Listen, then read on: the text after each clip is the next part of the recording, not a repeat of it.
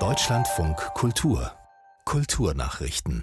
Und hier ist Michael Leverkus. Hamburgs Kultursenator Carsten Broster möchte ab Mitte Juli einen vierwöchigen Open-Air-Kultursommer für die Hansestadt. Das sagte er in einem Podcast der Hamburger Morgenpost. Wenn dann mit den Inzidenzen runter sind und mehr Leute geimpft sind und auch wieder mehr gehen kann, weil man eben nach draußen gehen kann, dann möchte ich schon, dass es uns gelingt, zum einen mit Bühnen, die wir bauen, mit Auftrittsmöglichkeiten für Künstlerinnen und Künstler, die wir schaffen, nicht alleine, sondern natürlich gemeinsam mit der Veranstaltungswirtschaft und vielen, vielen, die veranstalten, wieder eine Chance zu geben, Kultur zu machen, auch Geld dafür zu bekommen, das soll dann auch bezahlt werden, und gleichzeitig aber natürlich auch den Menschen in unserer Stadt Kultur wieder nahe zu bringen und zu zeigen, auch das geht wieder. Geplant ist, dezentral im ganzen Stadtgebiet von Hamburg Kulturveranstaltungen zu ermöglichen. Mit einem Vergleich endete heute der Rechtsstreit vor dem Berliner Bühnenschiedsgericht zwischen dem Maxim-Gorki-Theater und einer Dramaturgin. Das berichtet die Online-Seite nachtkritik punkt de. Die Dramaturgin hatte wegen Maßregelung und Diskriminierung geklagt. Die Nichtverlängerung ihres befristeten Vertrags hätte im Zusammenhang mit einem Beschwerdebrief mehrerer Beschäftigter gegen die Intendantin wegen Machtmissbrauchs und Mobbing gestanden. Zudem würde sie in ihrer Elternzeit als Frau diskriminiert, so ihr Vorwurf. Der am Mittwoch zustande gekommene Vergleich sieht vor, dass die Klägerin eine Abfindung von fünfzehntausend Euro erhält.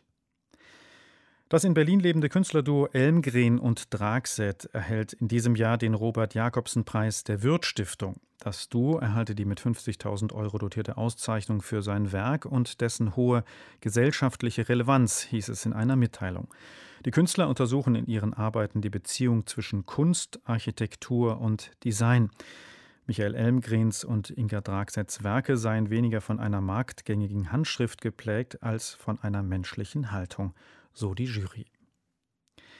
Die New Yorker Carnegie Hall ist eine der größten Konzertsäle weltweit. Heute wird die Kultureinrichtung mit ihrem großen Konzertsaal hundertdreißig Jahre alt. Carnegie Hall-Direktor Clyde Gillinson über die Entstehung des Saales. Wenn man heute mit Akustikern spricht, dann sagen die einem, Tethill hat eigentlich alles falsch gemacht. Fast dreitausend Plätze, viel zu groß, mehr als zweitausend sollten es nicht sein. Die Carnegie Hall hat Rundungen vorne und hinten, dabei sagen alle, man braucht gerade Linien. Unterm Strich hat er also viel falsch gemacht, aber mehr richtig als jeder andere bis heute. Die offizielle Eröffnung fand am fünften Mai achtzehnhunderteinundneunzig statt.